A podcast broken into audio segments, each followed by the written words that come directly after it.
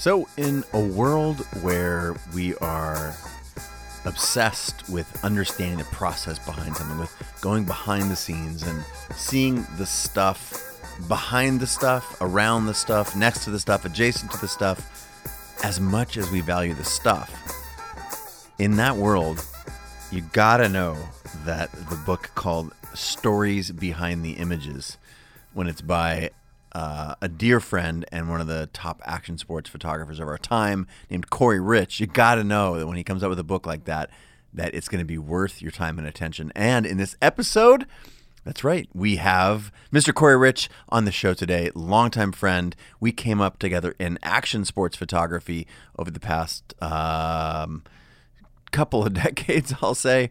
Um, and in this episode, we uncover the process of writing the book, and more importantly, uh, Corey's process for life, for photography, for creativity, and for making the living and the life that he has today, which is one he has, in his own words, designed.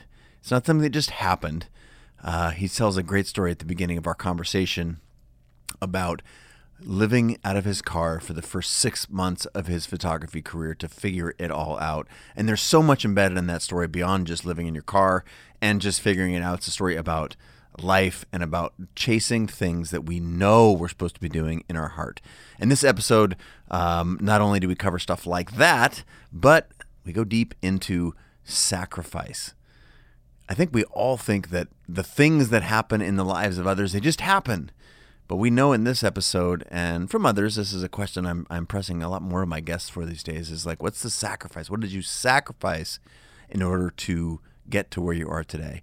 And the myriad of answers are, uh, are really interesting. And Corey's especially, it's really fascinating to hear what he has missed out on his life in order to pursue this dream. And it might not be what you think it is. So I can't wait for you to listen. It's just a fantastic episode. Longtime friend, as I said, 15, 20 years. We talk about a studio visit. He he paid me a visit to my studio 20 years ago. Uh, 20 years ago, I think this last fall. Uh, funny, funny tale there as well. But I've already almost spoiled it, so I'm going to get out of the way. But before we do, just a quick word from our sponsor. Hey, before we get into today's episode, I got a favor to ask. I've got a new book out. It's called Creative Calling. And of course, I would love for you to pick up a copy or two or 10. But here's why this is not about a transaction. Of course, I want to sell as many books as I can, but this isn't about my bank account or the publisher.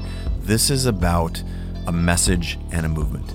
This is about the fact that there's creativity inside of every person, and that if we understand that we each can harness this creativity and use it to channel uh, our, our creativity, not just to make things on a daily basis. Yes, that's valuable, but to be able to create the living life that we want for ourselves and ideally for those around us. And right now, everyone has someone in their life who either doesn't identify as a creator or for whom they could use a bump, a nudge, a little bit of a push around their creative calling in life. And it's my hope that this book, I've put everything I have into this book, everything.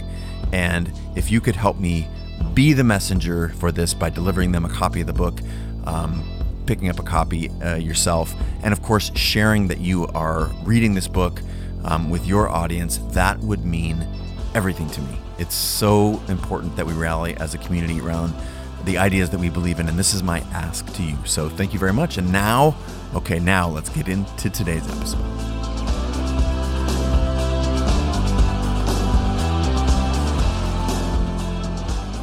house. Thanks, Chase. Yeah, all the thanks. way from Tahoe this thanks, morning. Thank thanks. you for coming. My pleasure. My pleasure. It's uh, I love.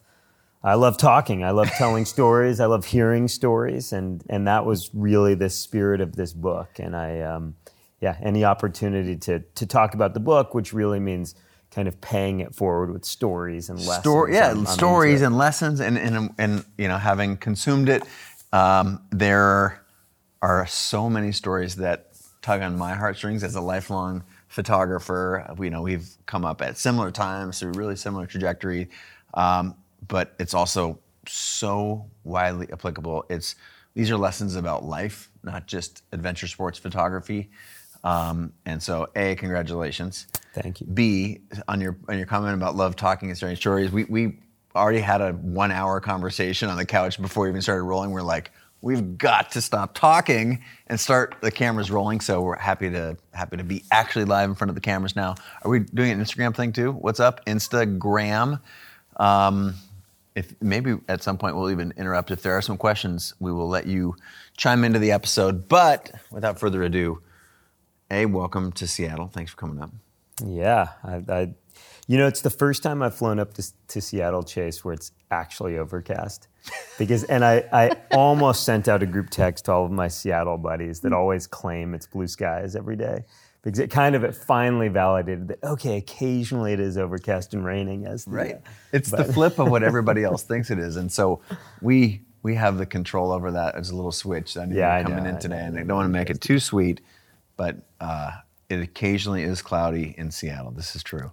I uh, do I do remember Chase, and it might be I don't I don't know if I have no sense of time. It could have been 20 years ago. It could have been 25 years ago, but coming up to Seattle. Wait, I'm more than 25 years old?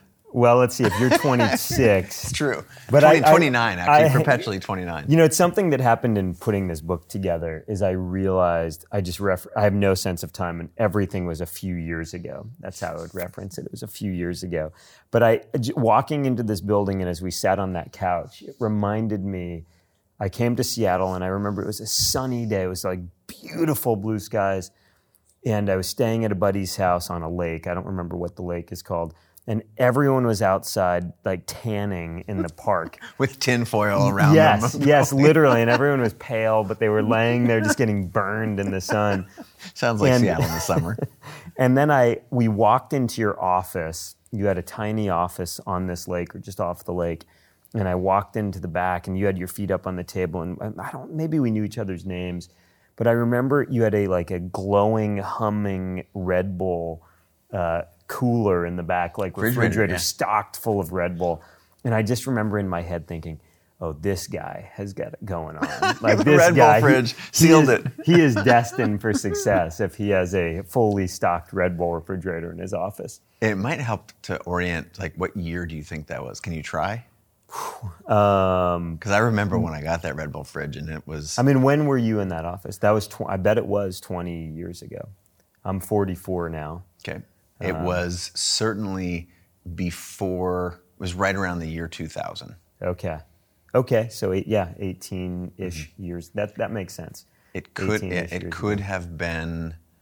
Uh, no, that would have been it. Somewhere between 98 and 2000 and the middle of 2000 was when that was. Okay, so you're better with time than I am. That's, Only yeah. because I have like I know when uh, that fridge was uh, a piece of furniture because it didn't have a lot of other furniture. um, and a funny backstory about that is the person who uh, I was the first U.S. photographer to contribute to the Red Bull photo files, and that happened at Tahoe. I met the Red Bull guy named Ulrich Grill. Oh yeah, yeah, yeah. Um, who started the Red Bull yeah, photo files? There was no media around Red Bull. It was just a beverage that they had licensed from Thailand, and so in that fridge, what you didn't know is, in addition to these new cans of Red Bull that started in the in the late '90s, there was also a couple bottles of the syrupy Thai, oh, yes, the original formula. Um, and not to to date ourselves, but I remember uh, they they was there was a person there was literally a white van. I knew red bull had called me and said that we'd like to you know we're trying to seed this product basically. We'd like to put a fridge in your and i was like okay cool. And once a week there was a white van that showed up. up. i love it and just some guy came in with a pallet full of Red Bull and filled the thing up and disappeared. It was, I love it. it was bizarre. It. Okay, but we're going to go back to that time because that was a time where you were just figuring it out. I was just figuring it out, and this was action sports before really had uh, any media stories being told about it. Tell us way back how you got your start. Yeah, I mean that that was a really special moment. You know, kind of in the late night, mid to late '90s. I was a kid in college. I um, I'd fallen in love with rock climbing. I fell in love with photography, kind of in the span of seven days. First rock climbing then photography. I realized my photos were awful, and these two parallel pursuits were born. And I, I honed the craft. I started working in the newspaper world, and you know, really was learning the craft of storytelling. Kind of, I went down this traditional photojournalism path, but in every free moment, I was out rock climbing and having adventures. And finally, I kind of got to this breaking point where I realized, wait a second, I'm taking pictures of stuff that that this isn't why I fell in love with photography. I was, you know, shooting pictures of the mayor and you know mm-hmm. football games and baseball games, and eventually sat down with my boss at the newspaper and I said, "Can you help me devise a plan? Give me some guidance. How do I actually photograph the things that I care most about, which is the outdoor adventure world, climbing in particular?" And he hired me. He helped me devise a plan, and he hired me for another six months. And I saved up three thousand dollars, and I went home and I convinced my father that I should take six months off from college. And my dad was an educator, but that day he drafted a contract on a napkin that stated clearly I would return to college after those six months on the road. And, uh, and I had a Honda Civic, and I took out all the seats except the driver's seat, cut out a piece of plywood, and you know that's the advantage to being a shorter guy. You can sleep in your Honda Civic. And I was just a dirtbag. I drove around the United States for six months, photographing rock climbing every day. I would pull into a campground and introduce myself and ask if I could hang out and shoot pictures. And um, I came back from that first six months on the road and edited my pictures down to sort of the best action climbing photographs and the best lifestyle and shipped them off to Climbing Magazine and Patagonia, respectively. And much to my surprise, the next day the phone rang and I was literally overnight, I was in business. Like the phone rang and they started licensing pictures. And, I, you know, I got the first validation that, you know, what I was doing out there, kind of applying the skill that I learned at the paper, applying it to the adventure sports world was working. Like people actually thought it was halfway decent content. And, uh, and it really feel, I, I mean, that feels like yesterday. That's the crazy part. Yeah. Is it really feels that's where I say I have no sense of time until I look in the mirror and I realize, right. who's wait, the how did I? Yeah, who's the, who's the old guy in that window? Yeah, yeah. Who did I just said that to someone? I, I, you know, I hadn't seen someone. This book tour, I've, I've met a lot of old friends. I remember standing in one of the venues, and a guy comes up, and I think, God, you look familiar. Shake hands, and I'm, in my head, I'm thinking, God, you look like shit. You look old, and then I realize. Oh wait, that's me. yeah, yeah. Wait, I, we've all aged in this process, but it does feel like yesterday. I mean, yeah, it's really and, you know, I, I mean, it's a little cliche to say, but boy, you know, everything has fallen into place. Yeah. And, and I don't want to say it's luck. It's just a whole lot of hard work and passion and and you know I, you know I always I I, remind, I think I smile every day because I'm having a damn good time along the way. And, and when I say damn good, that's even the challenges. I, you know, when my face is when I'm looking into the wind and getting hammered, I'm still smiling. well, let me let me break something to you. It wasn't yesterday. I know, I know. and uh, this career arc, now that you can say this looking backwards, um, of yours has just been amazing. And as a longtime friend and peer, uh, I want to acknowledge that you've been doing this for so long, such an established player in the field, and have been able to find success not just in taking pictures, but in making a lot of videos and films. Um, it's been super fun to to um, to watch. Also, in collaborating around CreativeLive, and your recent book, it's like there. It's just really fun to watch someone who who you know, and this I'm speaking from my perspective, who is a true master at something. So I want to put a dot in this thing, mastery, um, and you told it what I would say is a pretty quick story. Pulled the, the, seats out of your car, and then six months later, you were earning money. I want to go back and explore this part because there's a lot of people who are listening and watching right now for whom the idea of transitioning into something new is scary as hell, is loaded with risk. They may not be 22 or whatever right. you were when you did that. Maybe they're 42 um, so there may be more at risk than just uh, some college tuition.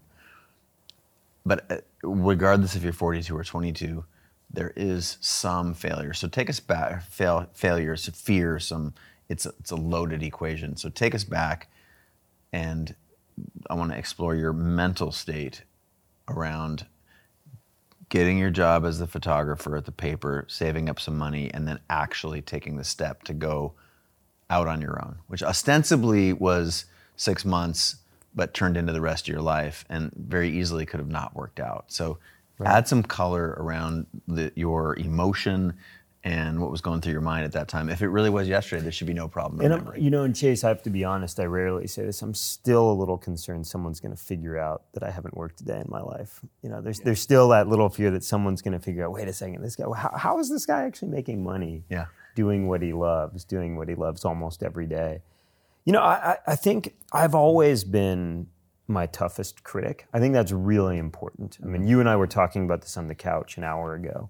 It's sort of, you know, good enough is never good enough. I mean, I think I think that's a quality that, you know, those, those people that I admire, those who are successful in whatever it is they do, whether it's composing music or science or photography or filmmaking, it's they are really critical of their own work. And i think that's something i learned as a kid as a gymnast. I think it was just ingrained it was it was just in i don't know beaten to me in the gym you know through just endless endless workouts and working hard and understanding what it meant to hurt but work through it. And i think in the world of photography or in the storytelling world it's you have to be very realistic about at what level are you performing and your con you know, and we have every time you depress that shutter as a photographer you then get to look at an image and you can literally look at it and say is this mediocre? Is this good? Is this great? And it turns out great's really hard. You know I, that was one of the experiences in making this book that you know for 30 some odd years I've been a photographer and I've got a few great pictures. And it's hard to even say a few. It takes a lot to make great pictures a Yeah. lot Yeah. like I mean in, in a career you make a few great pictures great uh, good is you can consistently make good that means you're Yeah. a professional Yeah. Like, consistently making good as a professional mediocre photography that's real easy. Like I think many folks can get to that level, but we're striving, and I learned this really early on. The way that you make this into a career is you are ultra critical of what you're doing, and you're constantly and every day and in every action you're striving for great. And and great's not easy. Yeah. I mean that's it. And it's you know I think I like to say that there's something called the um, collective subjective, right? Photography subjective, art subjective, music subjective. And but if you ask a hundred people, is this a great song? And everybody says it's a great song. It's a great song. That's all. It, because it's subjective. It's uh, it's the collective opinion. And but you still need to you- need to you need to be the first judge of is that work good? Have you pushed yourself hard enough? Is how would you refine it? Even those great pictures, even the greatest pictures of my career, I can still look at them and say, "Oh, it would have been so much better if." And I and I think that's a healthy attitude to have, a healthy mental perspective, which is, you know, how do you how do you constantly push yourself to that next level? Yeah. And how are you always critical? And I think I was that started early in my career. I mean, I think in that first six months on the road, you know, I had magazines that I could look at, and the, the guys that I looked up to, the men and women, the Greg Eppersons, the Beth Walds, the, and I could look at their pictures, and then I could look at my slide film, or at least I remembered what I saw through the lens, and I thought, is it as good, not as good, or better than what I'm seeing in print? And I think that's a basic business philosophy, right? Whether you're making widgets or you're making photographs, it's is your widget just as good as all the competition, or is your widget so much better that it's going to compel someone to walk out and stop using their old widget and buy a new widget?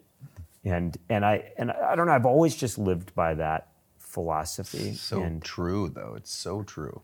it's true. You know, and every now and again, you know, you, you fall below that. You know, I'm always striving to be. It better be good. Trying to get to great. Every now and again, you fumble and it goes to like mediocre. And as long as you're honest with yourself, that like what happened, and you do this analysis of why did that happen? How do I make sure that doesn't happen again? You know, I think that's the sustainability part Yeah. right? It's sort of your, you know, you, you, there's just this consciousness of I'm always, you know, you've got a north star. It's what am I aiming? What am I trying to do? And I also really early on realized, and I, you know, I, I'd be curious if you feel the same way. I think f- storytelling, photography, filmmaking became a priority in my life, and I was willing to skip other things in life. Right? You can't do it all. You can't. You can't um, you know, as a college student, this this is an easy way to explain it. You know, I fell in love with photography really early. I was a kid. I was 13 years old, and by the time I got to college, all I wanted to do was be outside taking pictures. And well, what did that mean? What's the compromise? I didn't go to football games, and I didn't, you know, I just wasn't interested. I wanted to be hanging on a rope in Yosemite, waiting for opportunities. I, you know, sort of that's all. That's all I could. I had blinders on. Yeah. I mean, to to some degree, I think I still have blinders on. There's a lot of life that I just, you Yeah. know, like block that out because it's not that it's, it's not that it's not great for other people. It's just Sure. it's, not, for or me. bad or boring or any of those things. But but yeah, Yeah. I, I liken it to. Um, well, first of all, I agree with your statement, in as you sort of prefaced it. Second of all, I like it. I liken it to sacrifice. Hmm. Now, I was just talking to a mutual friend of ours, Chris Burkard, Mm-hmm. about like the sacrifices. And when I think back, I can say that I, for different periods in my my career, have not been a good husband, or not been a good friend, or not been a good um, business partner, or not been a good fill in the blank, because I've been so obsessed like freakishly obsessed with the work that not enough room for everything. Right. Right. And I made some very hard choices. And I think that whether you're thinking about it in terms of mediocre, good, or great, and the buckets that you were using, I found that I couldn't do, you know, tap into the occasional greatness and be consistently good. And by consistent, I'm talking about like a professional athlete, quality consistent, or a professional photographer in this case, that it wasn't possible to do it the other way around. And for the people who have told me that it's possible, I've yet to meet a person who's actually done it, who's the person who's telling me that it's possible to have balance or Yeah. you know whatever in order to truly hit that level of greatness. And that it's very when I'm trying to just to be really crystal clear, like I'm not advocating that everyone who picks up a camera should try and be a world class or world renowned or a professional even photographer. I think, on the contrary, there's a lot of room to be a really good photographer and love it and have none of the downside and be able to be a good father and sure, husband and sure. friend and business partner and mentor and blah, blah, blah. But all that being said, long question what have you sacrificed in order to make those handful of great pictures and to have the career that you've had? What have you sacrificed? You know, I mean, a, f- a few things. I, I just had some really close friends over for dinner the other night, and and you know, one of my dear friends. I mean, I've missed a lot of weddings. That's a great example. Some of my best friends, mm. you know, I've missed their weddings, and it's you know that at one level you can write that off as like, yeah, you know, that happens. That did. But not not when you have a normal. You know, when you work for a, a Fortune 500 company and you have vacation time and you can schedule your time off, maybe short of being the CEO you make weddings. Like, mm-hmm. that's it. Like when your friend gets married, you make the wedding. Yep. I was in Pakistan. You know, it's one of those. And and I, Doing you know, the trip of a lifetime That's right. that led to the development and possibility of your career. Absolutely, that's Yeah. right. It's it, and I think, but but my friends, I mean, this, the people that I'm really close to also know that. Like Yeah. they understand. We talk about it. They know that. They've known that from the beginning. Um, you know, I I'm 44 now, and, and my wife is 10 years younger, kind of by design. And we had a child much later. Well, I have a six year old girl now. There's no way that I was ready to have that child at 30 or you know in my early 30. Couldn't it was impossible. Mm-hmm. And but those are you know I think there's there's just a lot of time with friends, a lot of time with our community. It's the it's the missing weddings. It's the you know those are those those are real sacrifices. I, I'm and I'm but I don't look back and regret any of that. I mean I think it's I am who I am. You know I like to, I think I'm going to be I'm trying to be an incredible dad. I'm showing what I want to show my daughter is passion. You know what does passion look like? And some of that is you know, with her by my side as we do things together. And some of that is from a distance as I'm sitting in a wild place, FaceTiming, um, explaining why I'm doing it. But you know that I, I think that comes with whatever whatever you care deeply about. You you have you, you get X amount of time on this planet. You get X amount of time per day, and it's how do you partition it? How do you dole that out? and and and I'm you know I'm very particular about my time. I'm I'm uh, you know I, I don't want to say selfish about my time because I'm very giving with my time. I want to share. I'm always trying to help folks, not just family and friends, but the community as a whole. But I'm very deliberate about where my time goes because it's you know the older you get, the more you realize it's pretty finite. Like, it's a pretty finite amount of time, and how much of it goes to the craft, how much of it goes to, you know, I, I always say that if I weren't a photographer, filmmaker, if I weren't running a business, I would be a teacher. And the beauty of our career is that in the filmmaking world and the photography world, I, I think it's one of our responsibilities is to pay it forward, to share, to kind of, you know, there's no secret sauce in this game. Yeah. I, I learned a long time ago. You know, the secret sauce is you just work damn hard all the time. You better love what you do because you're about it. to like grind your nose off. Yeah, yeah, that's right. I, I don't know if that's the, the answer that you're looking for. No, I, a, yeah, no. yeah. I mean, just the concept of weddings and Yeah. weddings, us, you know, being able to justify missing your best friend's wedding when you're 20 is, you know, 25 Mm-hmm. or whatever, and you start to be able to look back a little bit with a little bit more time under your belt. You're like, wow, that was, you know, kind of a big deal. And I, I think of the holidays, the family experiences, the mm. weddings, the births, the Yeah. deaths, the funerals, the like. I miss. I mean, the holidays are a good one. I, that didn't hundreds even occur to me. Yeah, Yeah, hundreds and hundreds. Like, and I'm not exaggerating. Yeah. I missed hundreds of those events. Yeah. And holidays and time with family, and as you know, you said, uh, not regretting it, but the awareness. Sure, Is I think is is part of what I'm asking for, and that's I'm. I say that not to dissuade anyone who's thinking of going for it, more to understand that the people who are, if you aspire to be a Corey Rich, like this concept of like being around for everything is, uh, and is, is not. I would say it's not possible, uh, but I, that's where I would immediately fall back and say, but you know, the goal isn't to try and be another Corey Rich. The goal is to be the best you, and if you understand where your values are, and if you can create a life that's aligned with those values, then you're going to be just fine, whether you want to be world class or a hobbyist. But to, to like to tap into what you've done to be able to make a book like this, the films like you've made, is next level. Well, thanks. Uh, you know, I think what's interesting about this idea of sacrifice is along the way, very rarely did I f- consciously feel like, oh, I'm giving up something that that I, uh, you know, I'm, that I am sacrificing. Not really a choice, right? It yeah, I mean, like- it, there, there was just never a choice. I mean, there was never a choice. It was a no. I mean, I, when you said holidays, I'd, I'd really, I I mean, I'd blocked it out. because I, like, uh, it's yeah, not- yeah, it was yeah, I just for 20 years missed all the holidays. yeah, 100. percent We just for the first, you know, now with a little girl, and I've, you know, my, I've designed my life. I'm designing it slightly different because I want to be there. I want to be a Mm, dad, and you know, she travels with me, and my wife and I are really conscientious of our life. But we just probably for the first time in 15 or 20 years, went to the big family Thanksgiving gathering in Washington, D.C. And, you know, my cousins and aunts and uncles. And, I, you know, it still felt like I remember it as a kid, but I haven't been, I've just been MIA.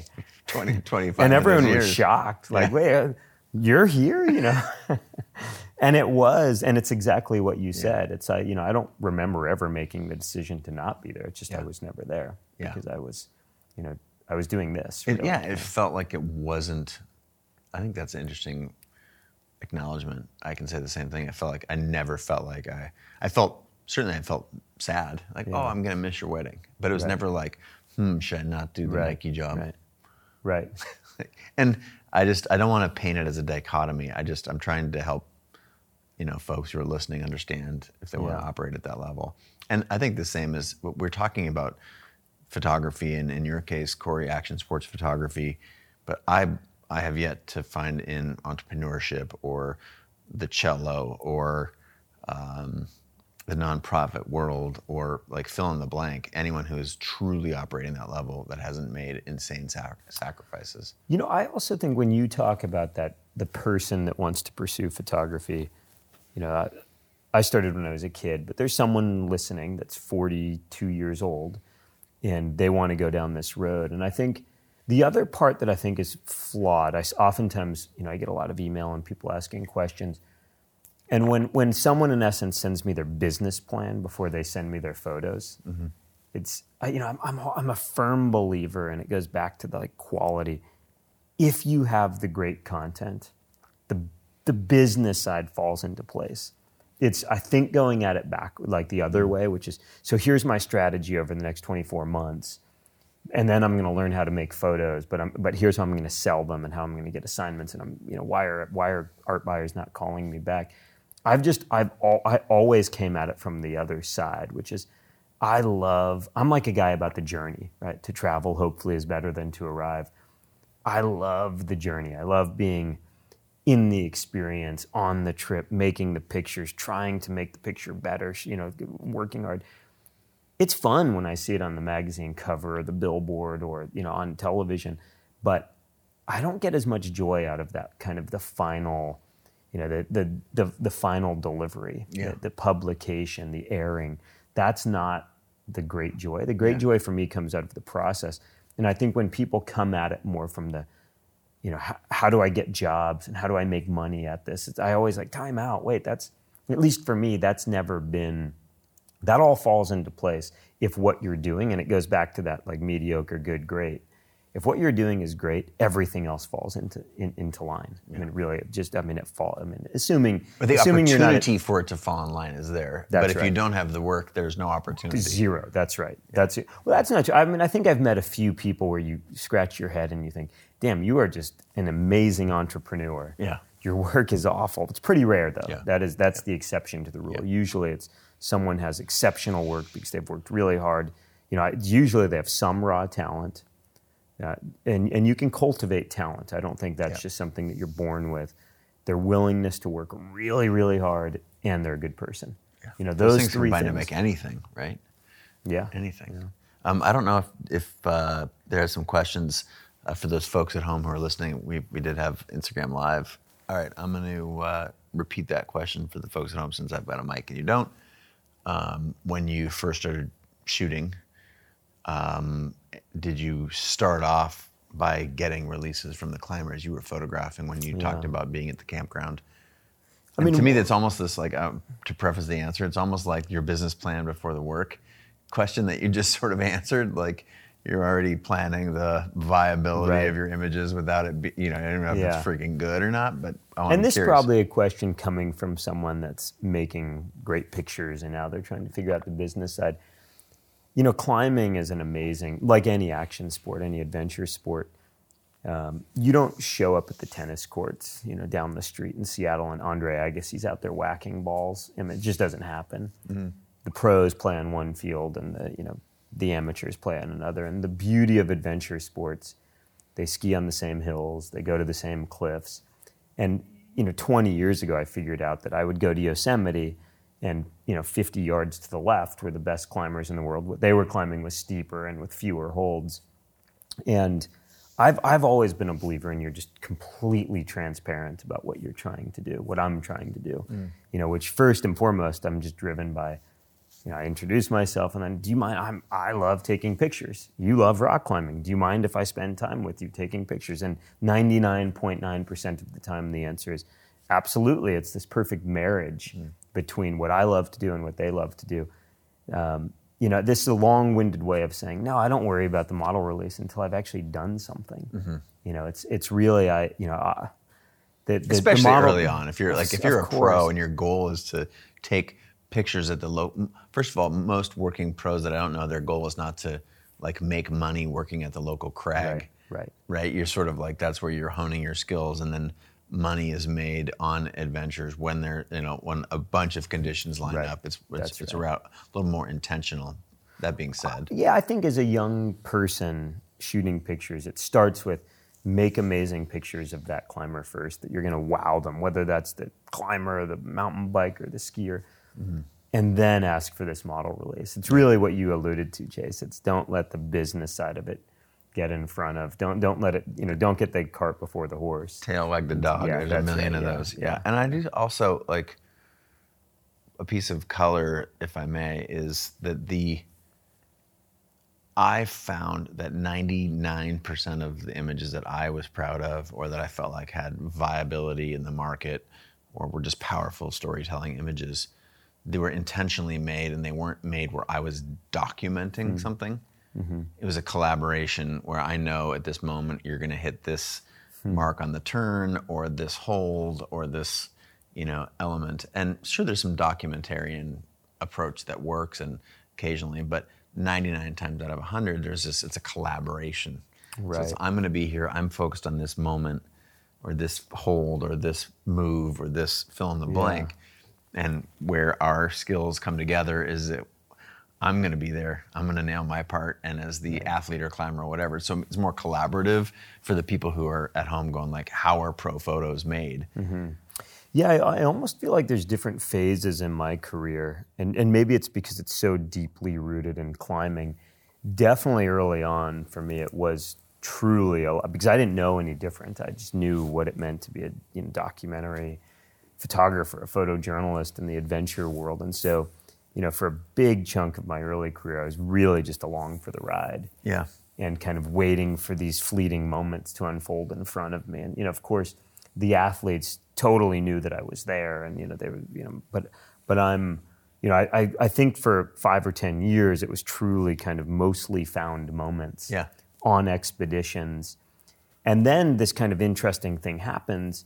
Which is, you know, you're, you're, my, then it was in the print world, and my bio, you know, my photo credit was appearing everywhere, and then the phone starts ringing, and it's the ad agency world calling, and and they're saying, "We love this picture. Now, can you make it happen on demand?" And I think that's what you're describing. Yeah. I, you know, the way that I graduated into the can you do it in a commercial capacity or for an ad?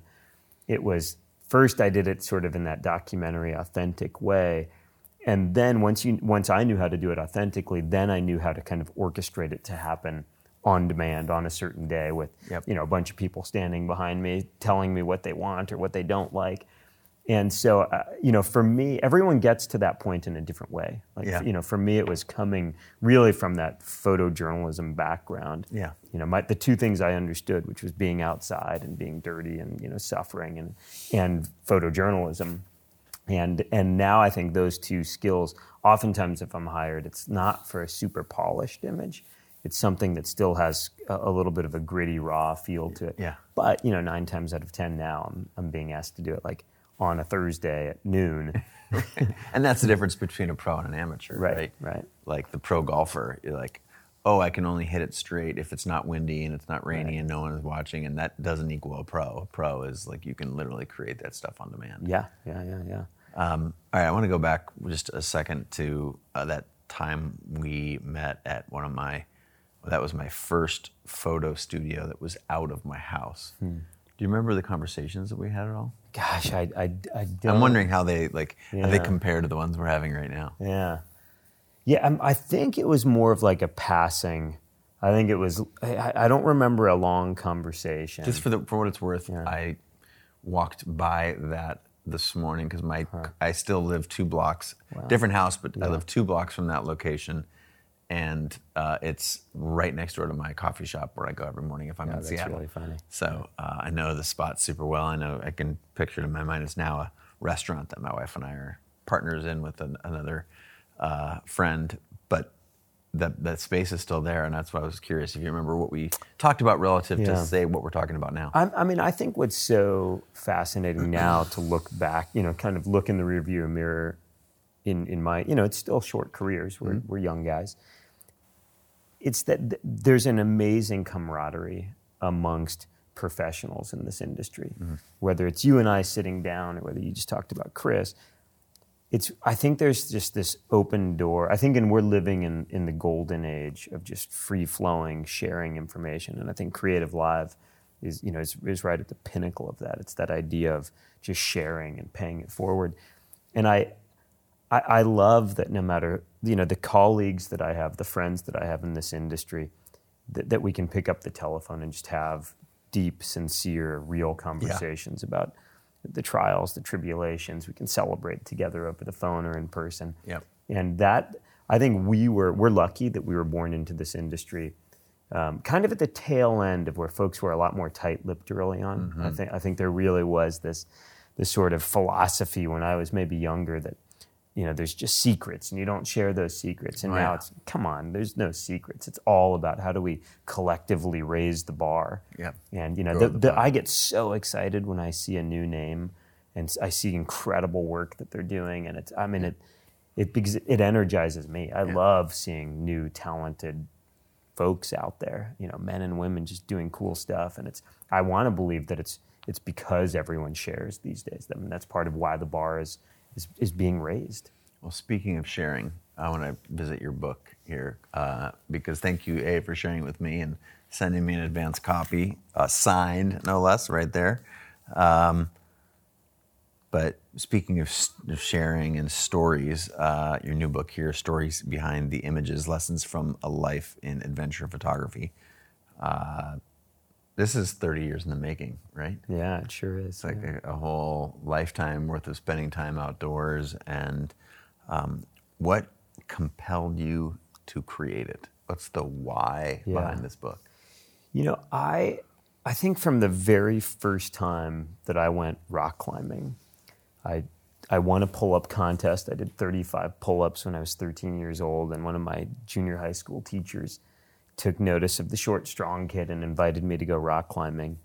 And my father agreed to let me go, but he sent my older brother. And you know, one morning at 5 a.m., he dropped us off in the parking lot, and we loaded into Bob Porter's truck. And my math teacher was in the other in the passenger seat, and and and I, I remember distinctly he he had a 40 pack of powdered donuts that he you know opened up and this aroma of powdered donuts you know blew through the car and they had a 7-Eleven coffee which also had a distinct smell and as we zipped out of the parking lot he cracked open a Budweiser and there was this mix of Budweiser 7-Eleven coffee and powdered donuts and I immediately thought, God, this is just so different than going on a road trip with mom and dad. Right? This was this was like it already had blown my mind. And then we drove for two hours into the Sierra Nevada mountains, and Bob and George immediately went into storytelling mode. They just had awesome story after awesome story of adventure and comedy and trials and tribulations. And then we went climbing, and I fell in love with every aspect of the physical and the mental and the and the cultural aspects, just the culture of climbing. And and I think on that day I fell in love with the art of storytelling. I realized I was sitting with two Jedi masters of storytelling, and they didn't know it. They, you know, they were two school teachers who loved climbing, but they had this gift. We got back in the car and they told more stories, and and I think that day I didn't realize it, but I, I wanted stories of my own. You know, I, I I wanted to learn, I, I, intuitively began to learn that craft of storytelling. And, and I can honestly say that today, one of my favorite things to do is sit around a campfire and listen to stories and tell stories. And that's really what this book is. It's, um, you know, I, I, almost, I wrote the book in a way, I, I envisioned sitting at a campfire with the reader, with you, and I'm, I'm sharing these tales that hopefully are entertaining. Hopefully, there's something educational you know, oftentimes they're caricatures of amazing people. I mean, that's what that's the greatest gift that I've had in my career is to spend time around people who totally inspire me and wow me with the way they think and the way they are, you know, that they've mastered what they do. Mm-hmm. And oftentimes they're self-deprecating. You know, they're the lessons. You know, I, I kind of put my ego in check when I wrote this book because I think the mistakes I've made are some of the, you know, the great lessons in the book. But that's it. It's it's really about I wanted to, you know, I wanted to I, I wanted to preserve the stories 1st mm-hmm. of all. You know, I found yeah. these are a lot of the stories that I tell. You know, there there are 56 of the stories that I tell.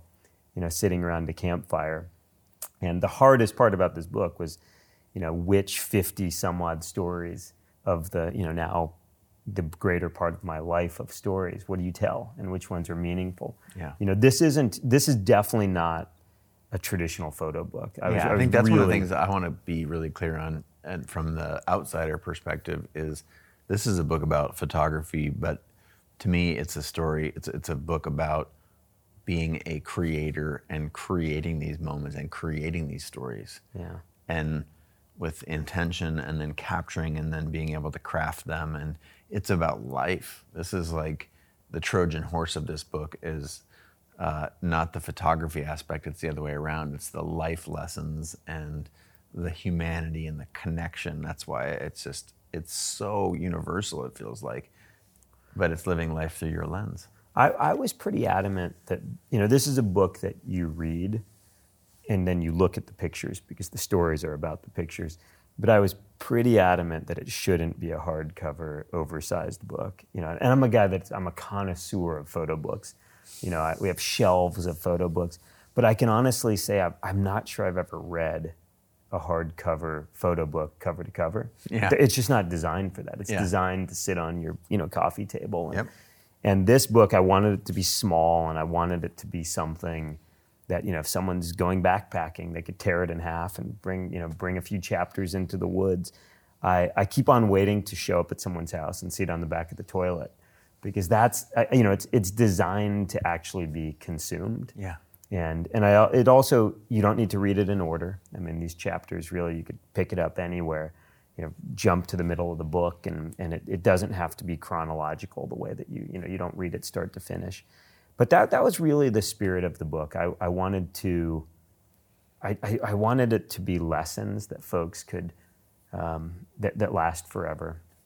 And I also was very conscientious of, um, you know, these stories.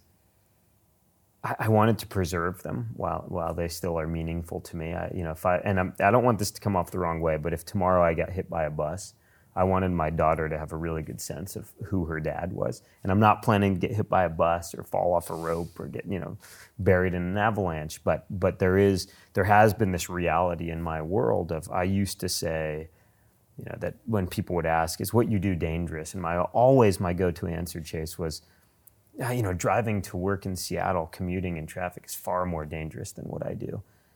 But now, 30 years later, I don't know anyone take. that's died commuting to work. I don't. Yeah. I, I, haven't. I don't know anyone that's died commuting to work. But I can't count all of the friends that I've lost on my fingers and toes. Yeah.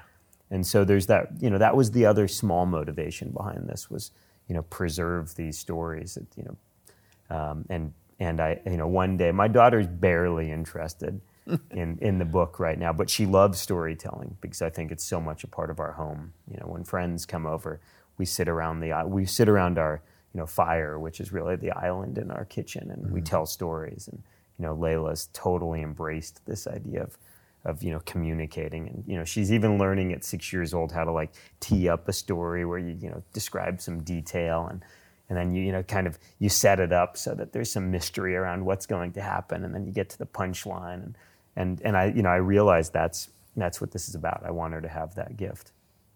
Well, we talked earlier about sacrifice, and you've already said that some of the stories um, made it in the book and some didn't. Did you have a criteria mm. on which to decide?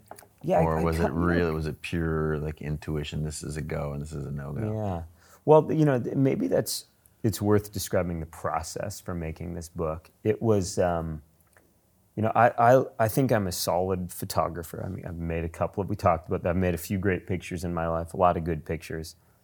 I think I'm a pretty good storyteller. I think I love storytelling as much as I do photography, but I'm not a great writer. Like I, you know, writing is painful for me. I can do it, but it really hurts. And I, you know, we talked about this in your in writing your book. Yeah. And and so I really in in putting this book together, the way that it would start is I find I'm the most creative when I'm actually moving. You know, I can sit at a desk and I can force myself to do something, but I'm I enter the flow state when my heart's beating at 150 beats per second, some sweat's dripping in my eye, and you know, there's sort of endorphins and I, uh, most of this book was, was written while walking or riding a bike. And I would ride up a hill for an hour or two. And, you know, the first ride was just thinking, I had a couple of pictures in my head, and I would think through what is the story? What would the message be? What would I actually write in this chapter? And I, you know, I, I think photographers, many photographers have this gift. We can see things, we can visually, I can tee up lots of visuals in my head and remember those little details and I'd go through a checklist oftentimes of that that photo doesn't really work because the story's not strong enough, and I'd be writing each one of them in my head, and then I would finally, after a few bike rides or hikes, I would hone in on, you know, yep, this is an image, this is a worthy image, and I, you know, the iPhone has changed our world. I'm taking notes just in the Notes app. And then I would maybe spend another ride thinking about what would what would the lesson be? How would I tell this story? And then eventually I would, whether it was riding up a hill or sitting on a plane or sitting in a hotel bar, I would just do a voice memo into the phone as though I'm sitting at a fire. I would tell my five or 10 or 15 or 20 minute story into my phone. And then that would get transcribed. And then I worked with an incredible writer, Andrew Bisharat, and, and we as, as, as a team would take that 20 minute transcription and cut it down and cut it down. And Andrew would add some of his wordsmithing.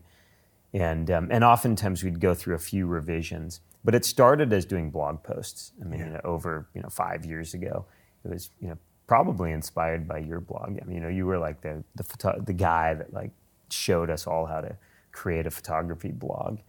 And I started writing essays, and you know, seventy some odd essays later, realized, dang, I think we've got a book here. I, I, I found so much joy in all of the little um, moments. I remember seeing pictures in your book the first time I saw them, say, in a Patagonia catalog. Mm-hmm. Or there's a guy named Justin Bastian. Right, right. And I ended up meeting Justin through doing my iPhone book. He randomly wrote me. He's I'm a developer in Silicon Valley, and Right.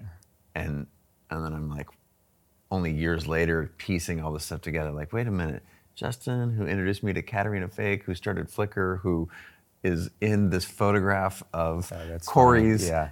That was in the it was in the Patagonia catalog that I saw in you know 2004 or whatever. Like it was a it was very nostalgic for me, and perhaps I think on the obvious superficial answer might be able to say because we were in the same industry and pursuing a similar path.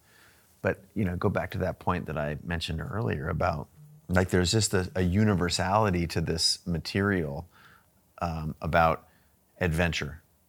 Like whether you're climbing El Cap or you're trying to figure out what school to get your kid into or you've decided to change careers, like there is adventure in all of those things. And that's part of what I've, you know, can say indisputably that I love about the book uh, is there's this fabric, and I think it's you as a storyteller. So, do you feel like that method that you used, this combination of visualization and transcription, and would you have changed anything in making the book? No, I don't. I don't. I don't think. I don't think I. You said it was any- joyful earlier, Yeah. which to me was amazing. Like my, writing my book was not joyful. It was joyful. Uh, there were moments of joy, but a lot of pain. You know, this might be. I, I hadn't thought about this until you just asked the question. This might be the only thing in my life that I actually did like slowly and methodically over time in like bite-sized pieces. Like I was never the guy. when I- Congratulations. Yeah, yeah, but, but it was of course. achieving- I mean, the funny thing is, I think it was by mistake. Yeah. I, I wish I could say that was intentionally, because I was all. I've always been the guy that waited until the eleventh hour to cram for an exam. I mean, I, in fact, once I did a TEDx talk, and I, I don't know why in my head I just convinced myself everybody must wait until like a few days before, and then they put a talk together. And I, I rem- and this is just to kind of illustrate how I'm always the guy that does it at the last minute, except for this book. and I, I remember sitting in my basement. My my office was still in my house. And one morning I got up and I it's you know the TEDx talk is a couple of days out, and I called one of my dear friends, Tommy Caldwell, a rock climber, and Tommy had just done a big TEDx talk in DC. And I called. I was. I think I planned to call Tommy just to get validation that yeah, I'm doing it just like everyone else. You wait until the eleventh hour, and then you, you know, you just cram. Yeah, yeah. You just go deep. Yeah, you just dig deep, and you just make it happen. And I had, you know, six in the morning, and I call Tommy. I say, "Hey, can I just? So, how did you prepare for that TEDx talk? I mean, what, what did you do? Tell me." And and he said, "When's your talk?" And I said, "Oh, it's on you know Saturday." He said, "This Saturday?" I said, "Yeah, yeah, this Saturday." And he said, "Oh, dude," you know, he said, "Oh man." I've never prepared for anything in my life more than that TEDx talk. He said, I hired a coach. I like, and then it went through this process of rounds of writing. Then he would go for hikes in the woods with, with This like is a cards. guy who climbed never before climbed routes on the Dawn Wall. Oh yeah, yeah, yeah, and and and I, and of course, in that moment, you know, sort of my heart stopped, and I realized, okay, I have to drop everything that I'm doing right now. Like I stopped picking up the phone. I like I had to put a talk together, and for the next 72 hours, I just worked on putting that talk together. But that's my standard mo. Yeah. that's my eh, even though I don't like to admit it. Yeah. um, this was like the exception to the rule where slow like I trickled these stories out and enjoyed was there was almost a lesson in this that now I'm realizing I should do more things like that in life. I should do more things that are actually just like every day and slowly that kind of you know accumulate over time. Um, I maybe that's my takeaway from this talk. Awesome. I need to do I need to do more of the uh, slow trickle accumulation over time and getting maximum joy out of the experiences. Well, congratulations on the book. It's it's really stunning, and I had a couple of questions, if we can, on a Yeah, couple of different stories. So, uh, why did you start with? And I, I don't know what the actual title is. Not not the preface. The doing what you love Hmm. is the is chapter one, and I think a lot of people listening and watching understand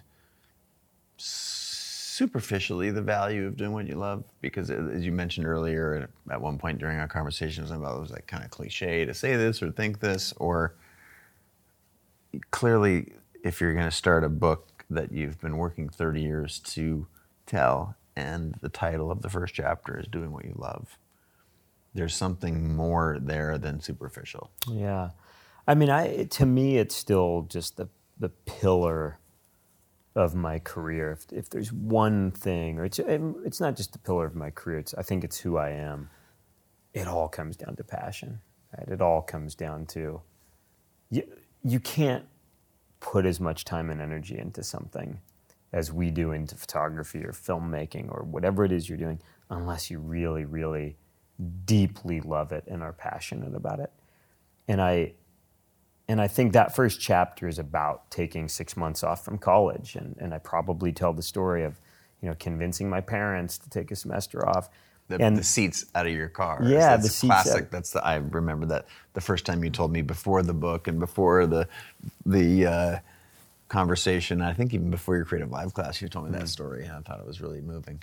and but th- that's born out of passion Yeah. right i mean that's born out of doing what you love and that picture of kevin gallagher ascending a rope over the mexico northern mexico desert you know that was the byproduct of going out and doing what you love for six months with zero plan for was this going to turn into a career? Would i could i ever pay for the 100 rolls of film that i shot? You know it was, it was it was just born sheerly out of you know i talk about i still have blinders that are like this.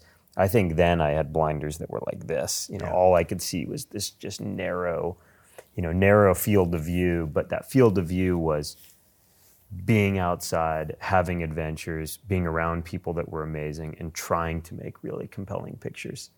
And you know, those are sort of the tenets of my life and career. That those they kind of haven't changed actually. I was just going to say, have they changed? I mean, it's still, uh, you know, I spend less time hanging on ropes today. Yeah. And I think my, you know, as I've grown up, I've also had this realization. You know, I talked about having a daughter, and I realized, you know, I don't want to always be taking risks. I'm, you know, I really love being alive, and I, I, I want to have a, I want to have a sustainable career and lifestyle. You know, I wanted to buy a house, and I, and I realized that there was a part of my brain that I also, I like running a business. I like the kind of the, those challenge. I just like mm-hmm. challenge. I guess is the. So you know, my world looks a little different now. We have I'm a business partner in a production company, and we have 15 full-time employees, and we work with contractors all over the globe. And not everything that we shoot is adventure sports. Mm-hmm. But I always say that. You know everything that I learned shooting adventure sports. You know, like look, if you can do it hanging off a rope, two thousand feet off the ground, I can definitely do it with my feet on concrete. you know, with with lots of people talking And into my coffee ears. cup and your a name with on your chair. your- Absolutely, that yeah, stuff. absolutely, yeah, absolutely. I, in fact, then I get you know in, in the adventure world, you know, you you spend so much time and energy just physically getting there, and you're managing risk, and you're you know the, the psychology of the athletes, and and then you switch gears into okay, I'm finally in this spot. Now I'm going to look through this rectangle and be creative, and it's like you're shifting constantly from you know creative to safety to kind of you know athleticism to get yourself there. And but those are the greatest lessons. Like learning it I'm, I'm so thankful that i learned the craft in the adventure world and now in the kind of commercial advertising world you're still shifting gears but it's a different style of shifting gears. It's not is this serac going to you know crush me or is you know is the rope getting frayed on an edge? It's okay, that client over there um, really wants me to try something else, but I need to get this shot. Let's get him another latte Yeah. while I, you know, Yeah. humor him. And then I'm going to tell some stories, and then I'm Yeah. going to. And so it's I mean, it's all just challenge, I, Yeah. and I, and I guess that's what I love. It's it's the I love the process of making a great final product. I mean, that's that's I, I think where I get all the joy.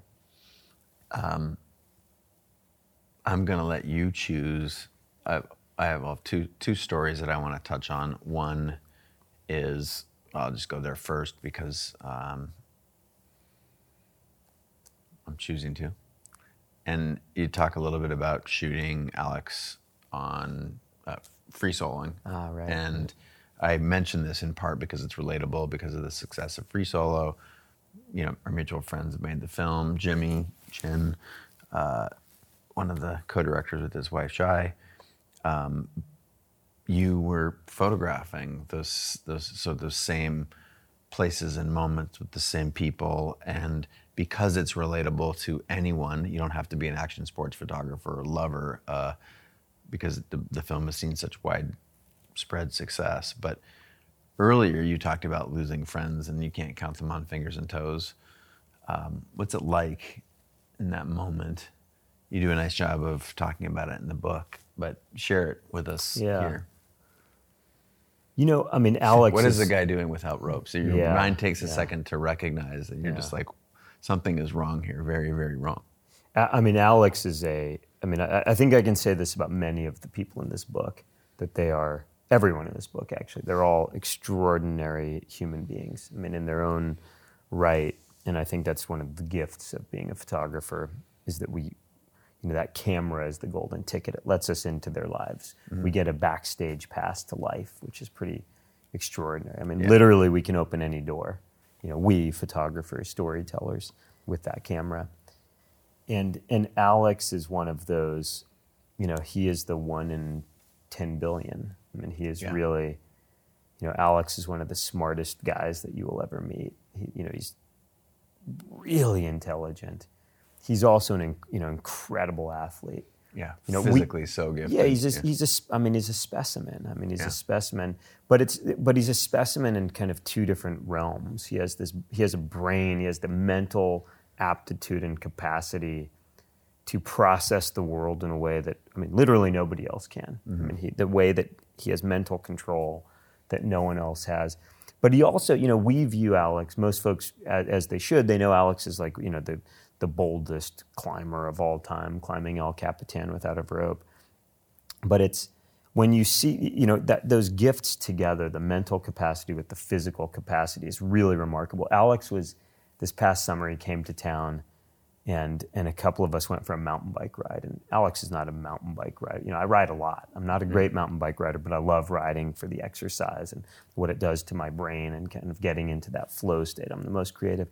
And alex you know he was riding like a heavy mountain bike and my it's my dear friend Chris McNamara and and Alex and then my buddy Chad and the four of us are out there, and and Alex you you, know in climb by climbing standards, Alex is a five nine mountain biker. You know, that's that's kind of a you know he's a you know kind of I don't even want to say intermediate mountain biker. Yeah. He's like a beginner mountain biker.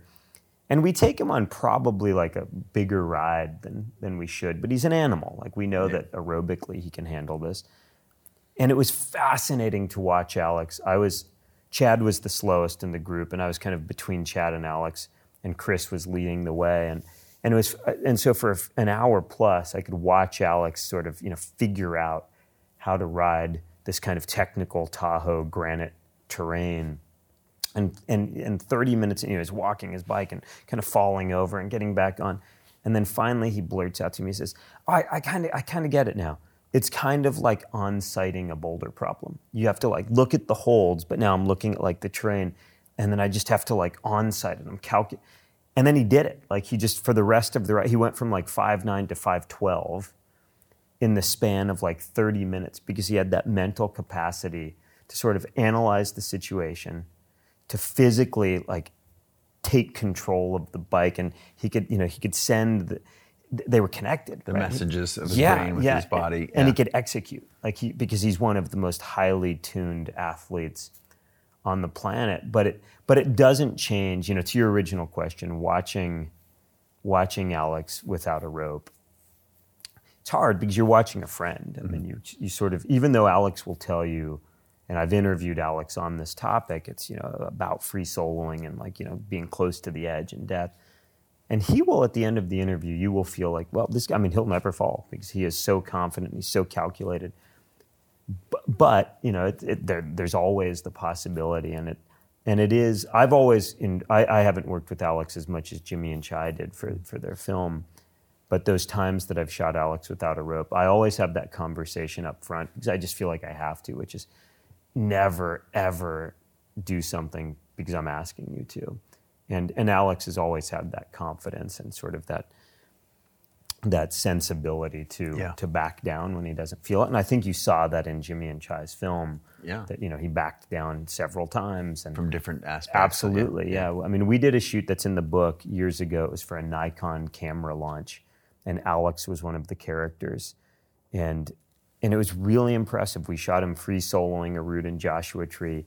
We probably shot it three times on day one, and on day two it was a little hot. He did it one time, started up the second time, and was kind of like you know sweaty, and he, that's it. He backed down. and He said, "I think I'm done," and it was it was a huge relief at some level. Yeah.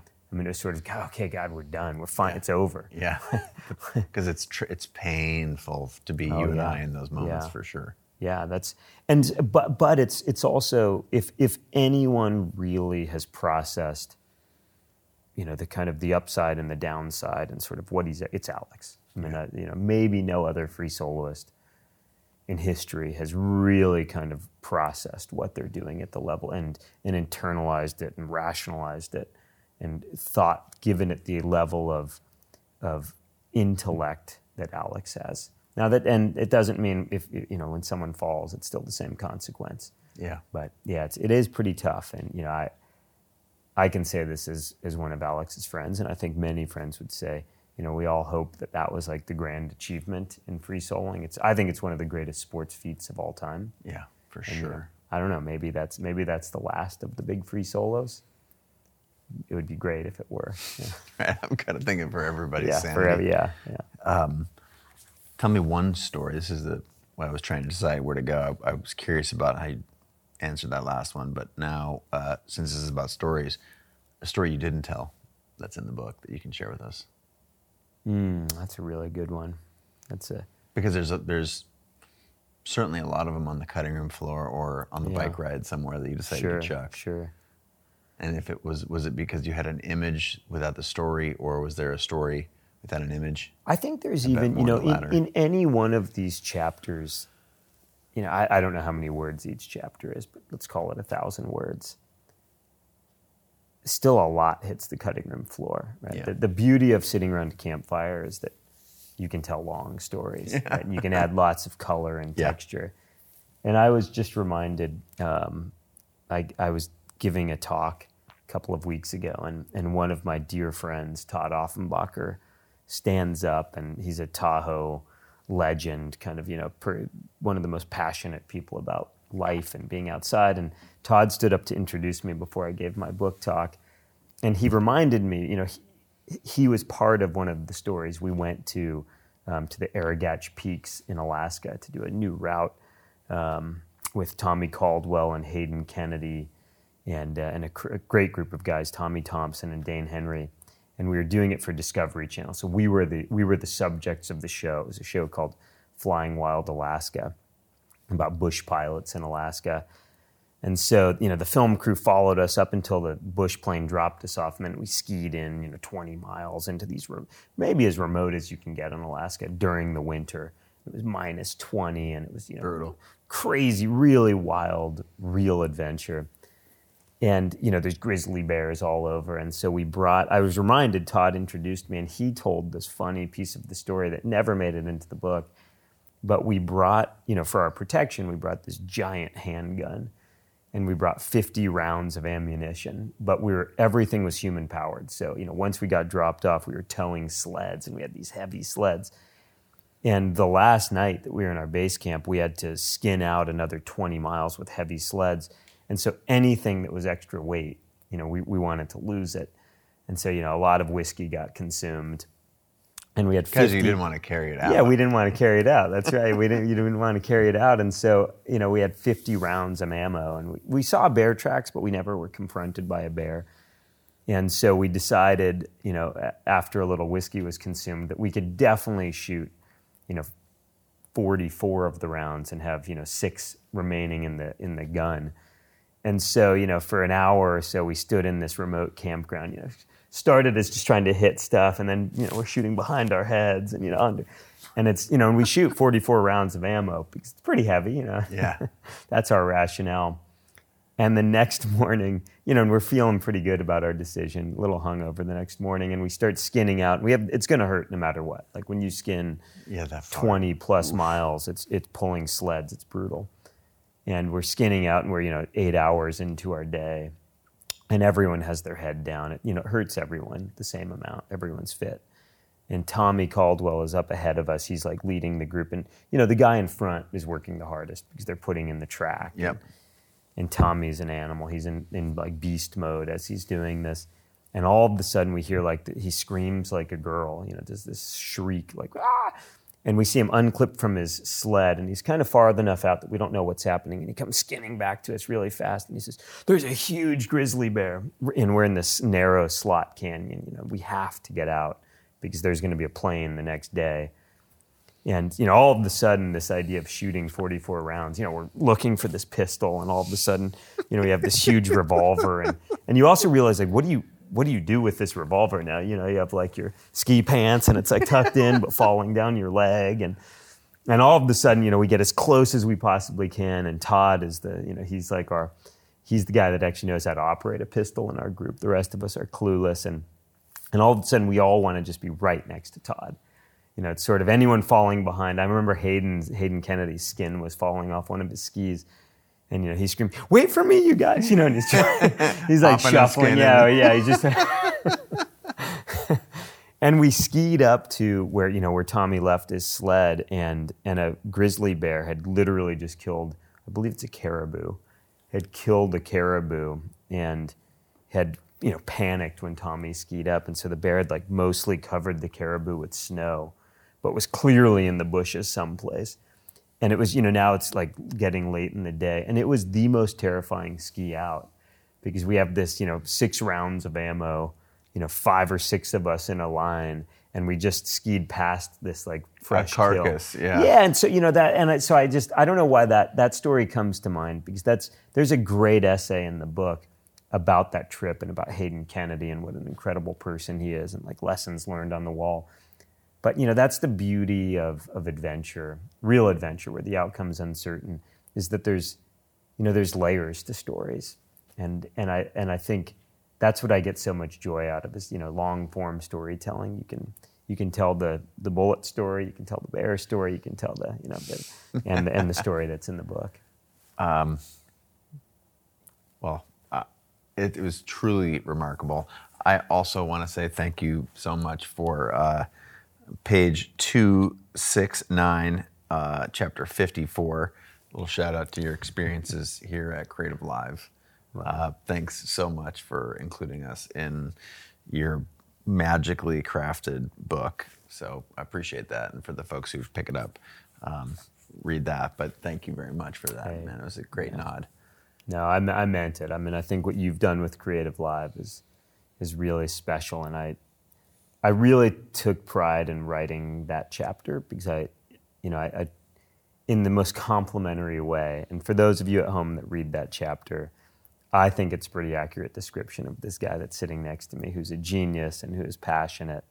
Um, and uh, I, I hope it makes you laugh. Actually, I hope It. Uh, it, it does. And, you know, you've done some really magical stuff with CreativeLive, a couple of classes, one with Red Bull, where we were like live streaming some of the world's best action sports uh, or s- snowboarders, and you're photographing them on the summit of Northstar live Right. on the internet. That was like five years ago or something like that. That was crazy. You've, you've made so many, uh, you know, great. You've taught so many great lessons on CreativeLive, and you're a mainstay in the hallway here. I mentioned that you were coming uh, today uh, and for for this, and uh, you know, people start scurrying around and like cleaning the place. Like, is it going to be good enough for Corey? We got to make sure he's happy here. But just thank you so much for uh, saying saying kind things and. Um, yeah, I have a ton of respect for you and your work. And this book is a huge, huge win. So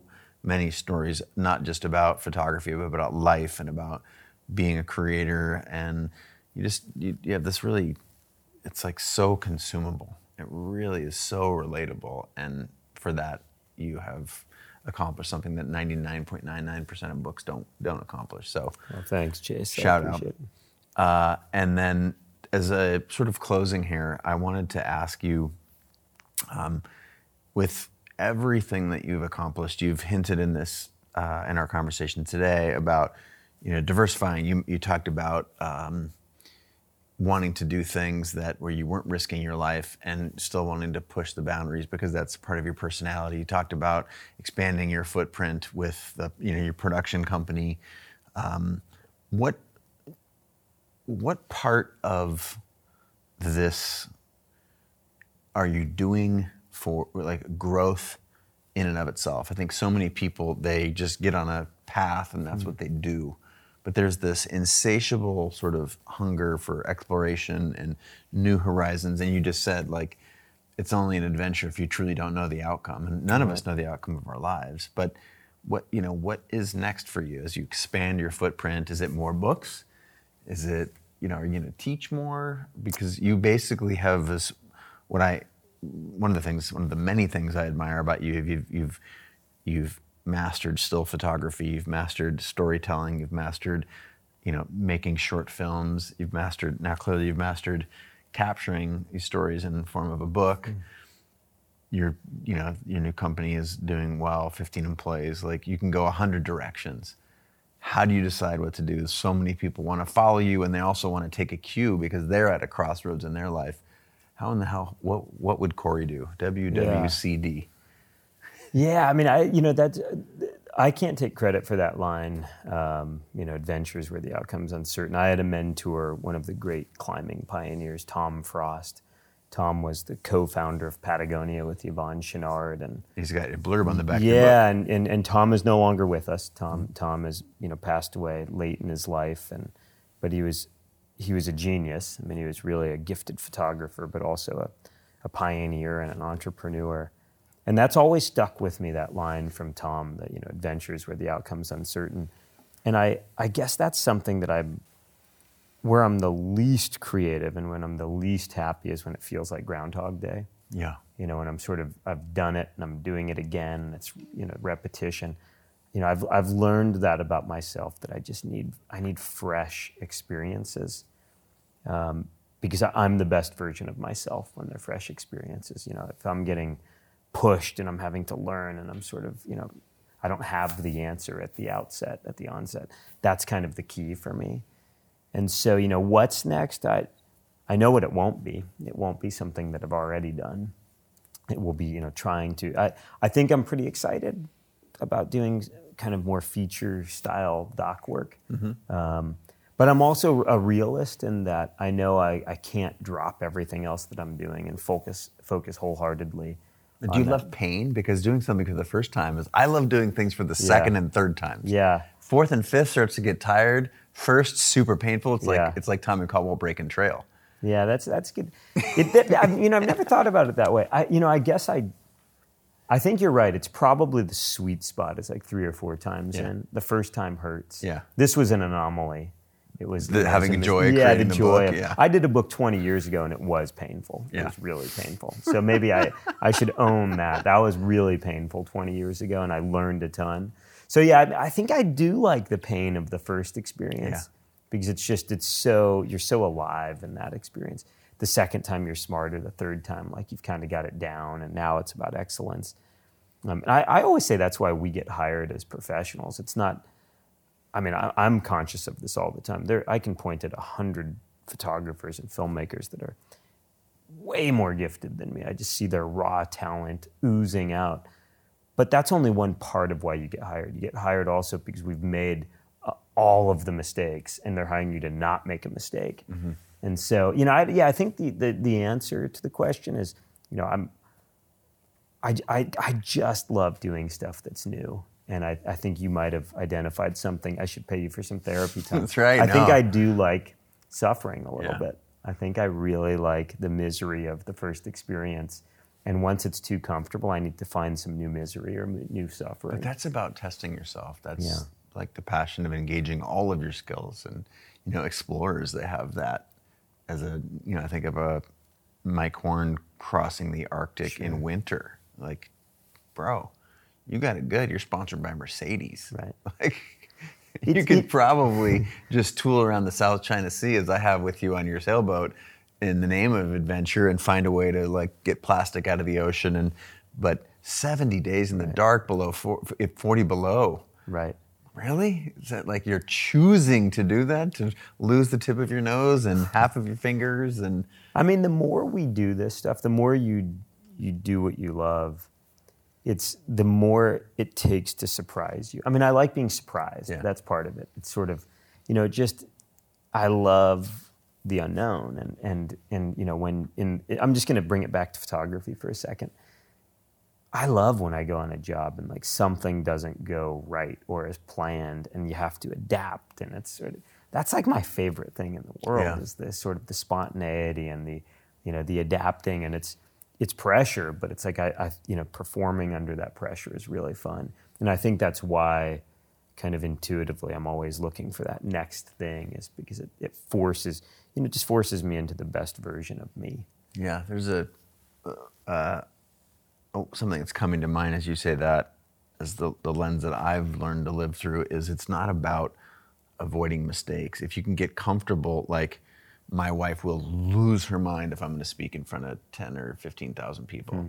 she's backstage with me like I've got noise canceling headphones on. I'm literally dancing back there, you know, and bobbing and weaving, and and she's pasty white, hmm. staring at the backside of that curtain, just going like, "Oh my gosh!"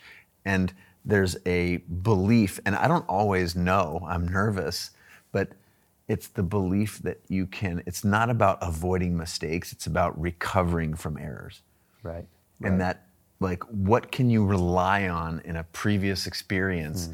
where when this happened you did this and the you know whether it's the bear or the climbing Yes, incident or managing the client or i wonder if that resonates with you at all like this ability to trust yourself I, I feel like that's that a version of that has Yeah. come out of this book tour. I've always enjoyed sharing and teaching. It's why I've been involved with CreativeLive, and I, you know, the, in a book tour, you have good book tour stops and you have bad book tour stops. and maybe the greatest gift of this book tour was like the bad book tour stop, and I because it it was really uncomfortable. It was really uncomfortable, and I bombed, and I got nervous, and I, and that's unlike me. Like I'm comfortable speaking, and but I walked away from. It was in Boulder, Colorado. It was like the publisher warned me. They said, "Don't commit to doing bookstores." That was their number. They said bookstores are like they're just tough. Like bookstores are tough. And I, but I was like dead set on let's fill this one day in the middle of the calendar because I was already traveling. And I knew as soon as I walked into this bookstore, you know, that everyone's heart was in the right place. But I walked in and I realized, you know, they want an author. There was a wooden chair, like a rocking chair, the classic oh wooden chair.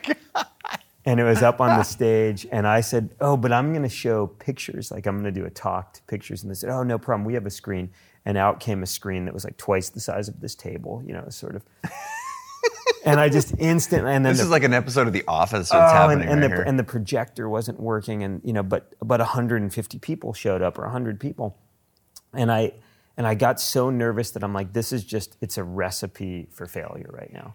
Like it's th- these folks want me to sit in a chair and read, you know, s- chapters out of my book with a pipe in my mouth, and I'm ready to stand up and show slides and entertain people and I and I, you know, I was I was telling my stories. It was still early in the book tour, and I was still kind of getting my story down.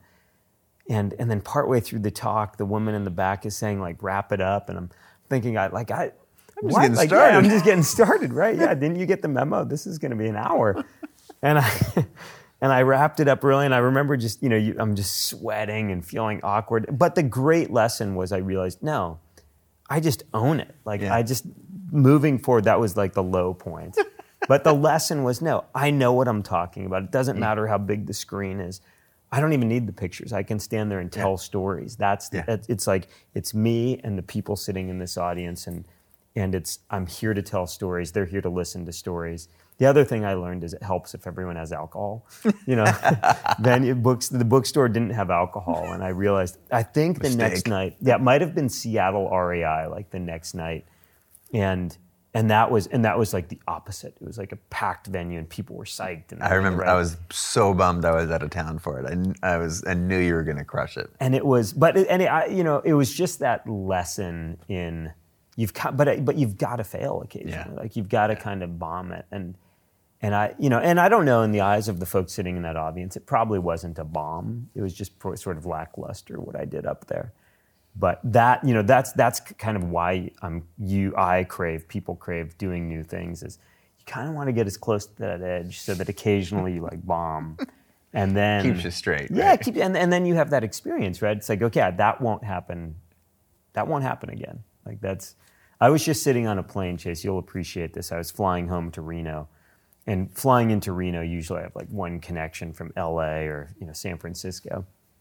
And the guy sitting next to me was um, he was like a works for one of these huge event planning companies where you know when they want to get together 100 CEOs they're the company that builds out these events and you know they put them and they and you know we got to talking in the last 20 minutes of the flight and I said you know so you must bring in pretty amazing presenters. We got on the like you know, presenter, motivational speaker talk, and, and they're hiring the biggest players in the world, you know, and he's explaining, you know, Seinfeld, and we just bring everybody in. And he said, you know, Obama's now on the market. Like you can get Obama, like he's freshly on the market. And I asked because I, I think I had, you know, I'm still this Boulder event was in my head of bombing, and I said, so you know these guys get paid huge money, and he shared the numbers, and you know it's for 40 minutes, and they fly in and like do their shtick and get back in the plane and fly back out. And I said, Did these guys ever bomb? And he said, No. He said, No, at this level, you don't bomb. But, and then, and it hit me all at once. It's because they already did 20 years ago, right? Somewhere along the line, you know, it's the same way you talk about photography. It takes yeah. a lot to surprise you. You've been there, yeah. you've done that. You know, that's how it works for Seinfeld. Like he's stood on enough stages. That's, you know, Obama did it for, you know, his presidency. And it was just, it was a good lesson for me to hear this guy say, no, at that level, you don't, you don't bomb. It's always might be better one night, yeah. but but you don't bomb at that level. And it's kind of you know that's the goal in a craft like photography or filmmaking. You don't you don't bomb at a certain level. It's just sometimes you're good and sometimes you're great. You're always striving for great. Well, thank you so much for being great on the show tonight, and uh, so grateful that you made the journey. We always love you having having you here on uh, on the show and on the CreativeLive stage anywhere always welcome, 100%, yeah. no questions asked. You get the itch. We're happy to to to uh, collaborate and um, congratulations on the book for those again stories behind the images. Corey Rich, uh, it's about photography, but it's about so much more. Um, what's the best? Any coordinates you want to steer people towards? You know, the easiest is just go to Amazon. Yeah. And we also have a website, storiesbehindtheimages.com. And um, I'm happy to sign any books in the lead up to the holidays. So if you want it signed, go to storiesbehindtheimages.com. If you just want it to get to your house, go to amazon.com. yeah. You're not Amazon? No? you know, no. Appreciate you being on the show, but thanks so much. And uh, look forward to the next one already. Appreciate thanks. you. Thanks, Chase. All right, that about wraps it up. But uh, hey, before you bounce, two quick things. Um, actually, I'm going to go three quick things. Thing one, A, thank you so much for being a part of this community. And I'm not quite sure how you, you landed on this podcast. It doesn't matter to me. The fact that we're all in this together and that we're able to have a conversation is awesome. I feel uh, honored to be in your ears right now and that uh, you've paid attention to what I've been doing, what CreativeLive has been doing for some time. And whether it's been a day or 10 years, I just want to say thank you. It's also really important to know on the backside of that that I, I do a lot of responding to comments. So hit me up, on, you know, direct message me on, on Instagram or Twitter or at me. I try and respond as much as possible. So let's have a conversation that transcends me just being in your ears here. Let's try and do it some somewhere out there in, on the internet land. That's thing one. Thing two, again, I'm not quite sure what channels you pay attention to me and my work, but please go check out. I'm at Chase Jarvis or slash Chase Jarvis or whatever on all the platforms. And it's really important to me also if you wouldn't mind checking out CreativeLive. It's something that not only myself, but 120 other committed hardcore badass people come to work every day uh, to build the place where creators and entrepreneurs learn. So check that out. They're just slash CreativeLive or at CreativeLive all over out there on the internet. All right, until again, uh, probably tomorrow. I hope I'll hear you. I'll be in your ears maybe tomorrow, and I'll look for your comments on the internets. Bye.